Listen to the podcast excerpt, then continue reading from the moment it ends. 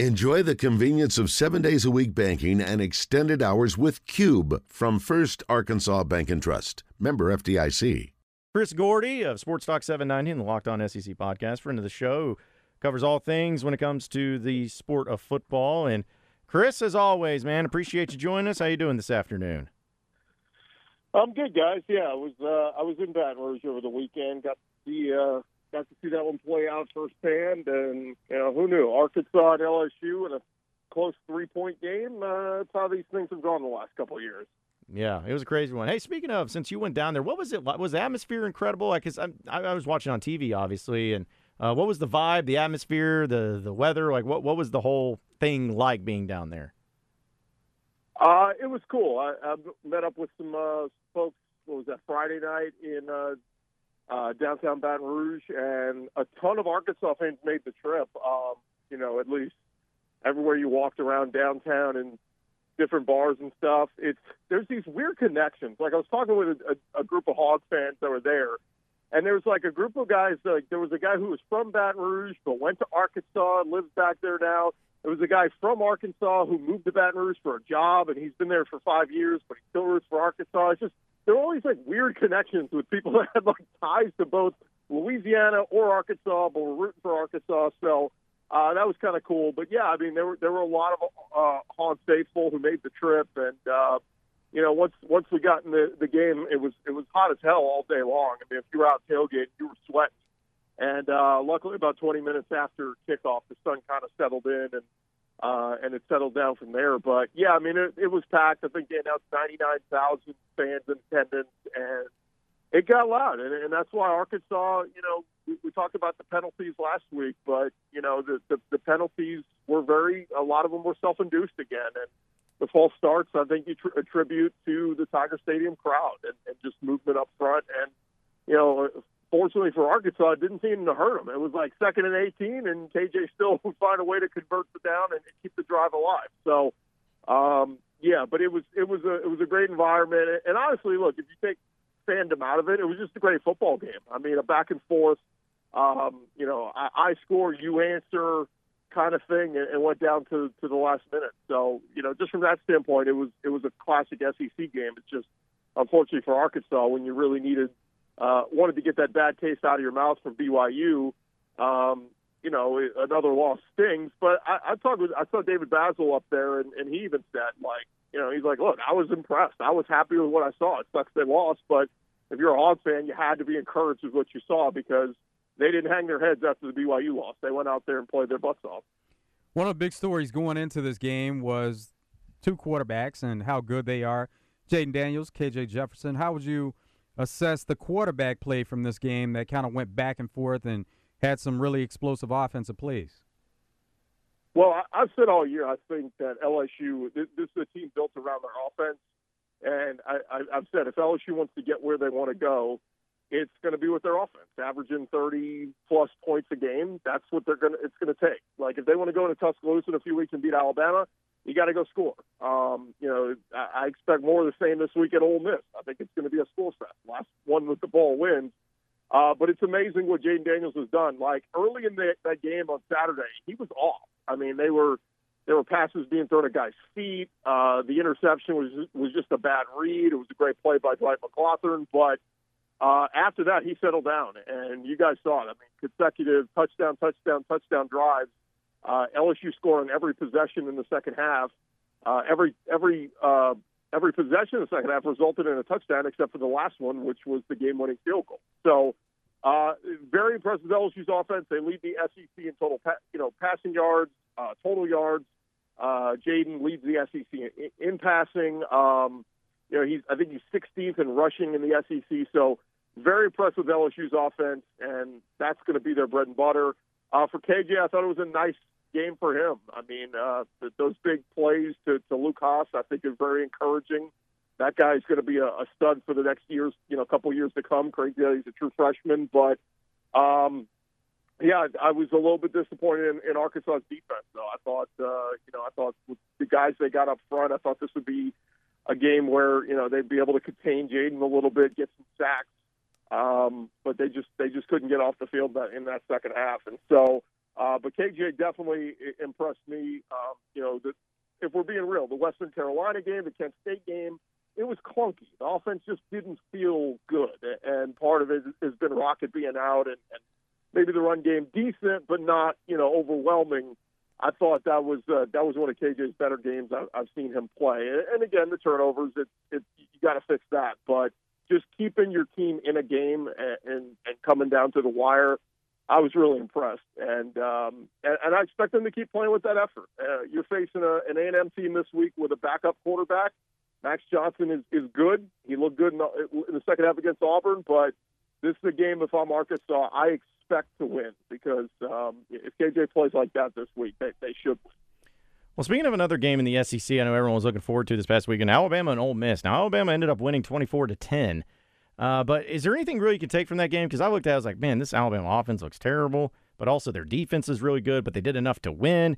Just uh, what do you, what did you make of that matchup itself, and did you really come away from it learning anything more about Alabama or more about Ole Miss?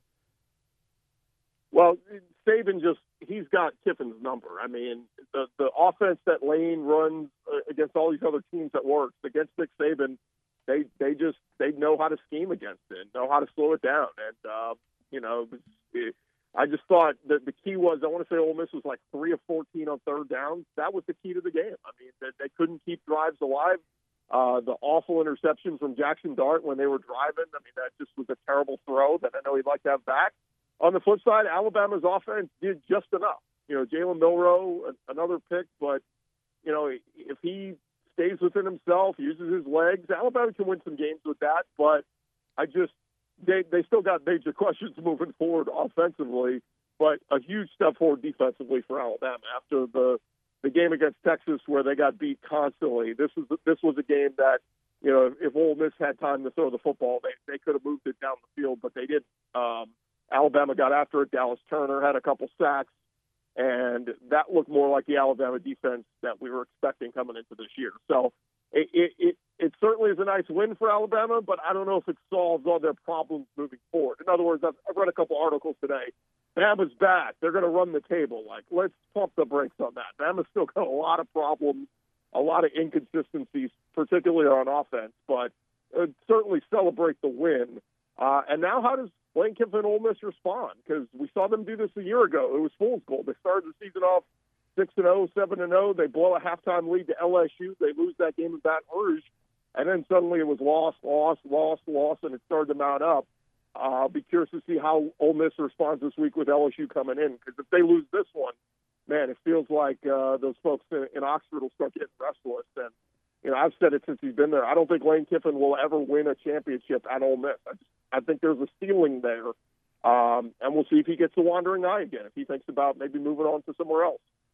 Chris, let's take a look back at A&M versus Auburn, and then your thoughts, your early thoughts on Arkansas A&M happen to be playing each other next. Yeah, Arkansas's defense is really, really good. Uh, people overreacted to what Miami did to them. What was it, 48 points? But uh, outside of that, their other three games they've allowed, I think, three points, ten points, three points, something like that. Um, look, Hugh Freeze does not have the, the the weapons that he needs. Payton Thorne has been a big dud. The Michigan State transfer coming in, he has not been good. But to, to hold a, a Hugh Freeze offense down like that was was pretty damn impressive. And so, look, the Aggies they got four and five star guys all over that defense. They just haven't used them right and, and we saw that in the Miami game. They just they were out of position. They gave up huge plays. That looked more like what A and M was supposed to be uh, this past weekend against Auburn. So again, that's why I say like if KJ comes in and, and, and Arkansas is able to run the football and uh, and, and KJ is completing throws down the field and falling forward and, and hard to tackle. Um, Arkansas's got a chance, but yeah, this this, this defensive front for A and M is much better than maybe maybe some folks were giving them credit for. So it was a nice win, uh, you know, at home against Auburn. I, I kind of predicted it last week. It was trending towards Auburn is, is not there yet. It kind of felt like the Aggies were gonna were gonna roll them, and they did. But you know, still it was a close game at halftime. I mean, it, it took them in the second half to finally wake up. And Max Johnson was kind of like a shot in the arm. Conner Weigman didn't do a whole lot in the first half, and Max Johnson came in and just let it fly. And they completed some big passes. He threw a couple touchdowns. So you know, he, he can run the offense. It's Bobby Petrino. It's a very quarter, quarterback friendly offense. But um, again, I, I think, you know, it does behoove the, the Hogs, you know, saying, look, as good as Conner Weigman was the first few weeks, if you gave him the option, would you rather go up against a backup quarterback? Sure, let's let's take our chances against Max Johnson. So that's that's what I say. This is a big game for both sides. For A and M, their hopes are still that they can uh, win it, win an SEC West title and get to Atlanta. And for Arkansas, it's, it's we need to stop the bleeding. We got to stop this this losing streak because, as you guys know, with Ole Miss on the horizon, I mean, this could be three losses, four losses in a row before you know it. So a big, big game. But kind of my early, just kind of looking at it, I would lean, uh, I would lean pick them right here. But but I, I think Arkansas's got a chance if they if they play their game. How does that change for A&M depending on what quarterback takes the field? If it is Conner Weigman or Max Johnson. Yeah, I mean it, it changes things. Weigman was was off to an incredible start. I mean, they've got weapons everywhere. Evan Stewart, uh, Noah, I think it's Noah Thomas. I mean, they they got tons of different weapons. Ainias Smith, obviously, uh, him being back and being healthy, and then the running backs. They've got Amari Daniels. They've got all these little pieces that they're going to throw at you, and these are all highly touted recruits. Um, you know, four or five star recruits that can at any moment play like a four or five star recruit. So it's it's going to be a challenge, but yeah, again, I think it plays in Arkansas' favor a little bit because Max Johnson is a backup quarterback. He, he has had a chance to win the starting job the last couple years, and um, you know, for for different reasons, he's found himself as the backup. And so, uh, yeah, this this this plays in Arkansas' favor, but he can still execute the offense. So, you know, that that's going to be the tough part is weapons everywhere. I, I think this is where a pass rush, Arkansas's got to, you know, I, I would find ways to blitz, put some pressure on Max, and make him have to throw the ball before he wants to. Speaking with Chris Gordy of SportsTalk 790 down in Houston and of the Locked On SEC podcast here on Out of Bounds.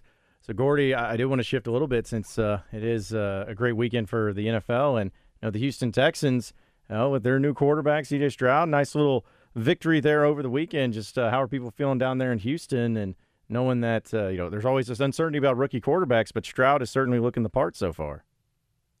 Yeah, they're excited. You know, it was kind of ironic on a week where Anthony Richardson and Bryce Young were both hurt and didn't play. Uh, C.J. Stroud was the only rookie to play, and, and he had his best game yet. So it's so weird because they've got tons of injuries on the offensive line.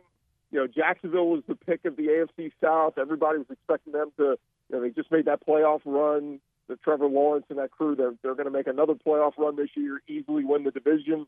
But um, I think DeMeco Ryans sent a big message. Said we have arrived. You know, we're, we're we're we're not we haven't arrived yet, but like we're coming. Basically, we're on the rise.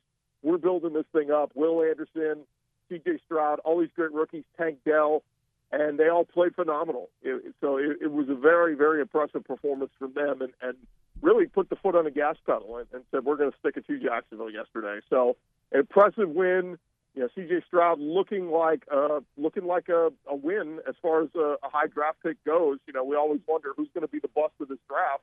Uh, so far, at least what we saw the first two weeks, Bryce Young has not looked good. So uh, Anthony Richardson, when he has played, looked pretty decent. So you know, C.J. Stroud's got a chance here to really separate himself and say, "I'm the I'm the stud quarterback of this rookie class." And um, it, it won't all be met, be measured in wins and losses. I mean, they're going to lose some more games this year, and you know, I, I think if they can improve their win total, maybe get to five, six wins, I think that'll be a good starting point for this team. But DeMeco's doing a great job, man. He's inspiring those guys, getting them ready to play. And uh, hey, for fantasy owners, if Tank Dell's hanging out there, go scoop him up. That, that kid is looking like one of the steals of the middle round. Chris, you more impressed with the Dolphins or more disappointed with the Broncos in the 70 points that were put up? So I'm a Saints fan, and I've always been a big Sean Payton fan. But my God, that is that is horrendous. I mean, uh, it is looking like you know all the all the talk last year about uh, Nathaniel Hackett and he ruined Russell Wilson. No, Russell Wilson ruined himself, and he still ruined himself. He is he's a bad quarterback. I don't know what what happened to him. Uh, when I hear him talk at a podium, I just cringe now. It's like nails on a chalkboard. I don't know what happened there in Denver, but that's that's a mess. Uh, Vance Joseph might as well just start packing his things now because I don't think he lasts till the, the end of the year. And Sean Payton, for all the pride he has as a one-time Super Bowl winning coach, um, he is racking up loss after loss on his resume now and, and ruining his overall head coaching record. That thing is a mess. but yeah, how can you not be impressed with Miami? The the Tyreek Hill with Tua, that that marriage has just been phenomenal, along with the, the head coach Mike Mike McDaniel. Um, yeah, Miami is going to be a problem. They're going to be a problem in the NL in the, in the AFC East for a lot of folks, and uh, it'll be interesting to see how it plays out with them in Buffalo and uh, you know New England. We'll see what they are, but yeah, it's how can you not be impressed with with Miami? And uh, you know, it, it made me resonate my decision to bench Joe Burrow and start Tua yesterday in fantasy. That was helpful. Well, for what you go, Gordy, I got a question for you. What do you think has been a bigger deal for the respective sport? Deion Sanders being in college football or Taylor Swift now being a part of the NFL? it's it's amazing. The last 24 hours, T Swift has taken the sports world by storm. I mean, my wife was literally up all last night watching every TikTok video she could find of Taylor Swift at the Chiefs game. So it, it's amazing. If you know a girl between the ages of 18 and 40, this is the biggest story in sports. Um, I still think Deion, like from a national perspective, still like still leads SportsCenter, you know, every week, and is still one of the big topics. And obviously, playing USC is the big one. But um, yeah, T Swift has got the nation's attention right now, no doubt. Yeah, it's, it's almost absurd, but it's not surprising because that's just the way it goes sometimes. but hey, Gordy, as always, man, we appreciate you joining us. Have a great week, man, and enjoy the football weekend. All right. Yeah, man, go Hogs, bounce back, get a win.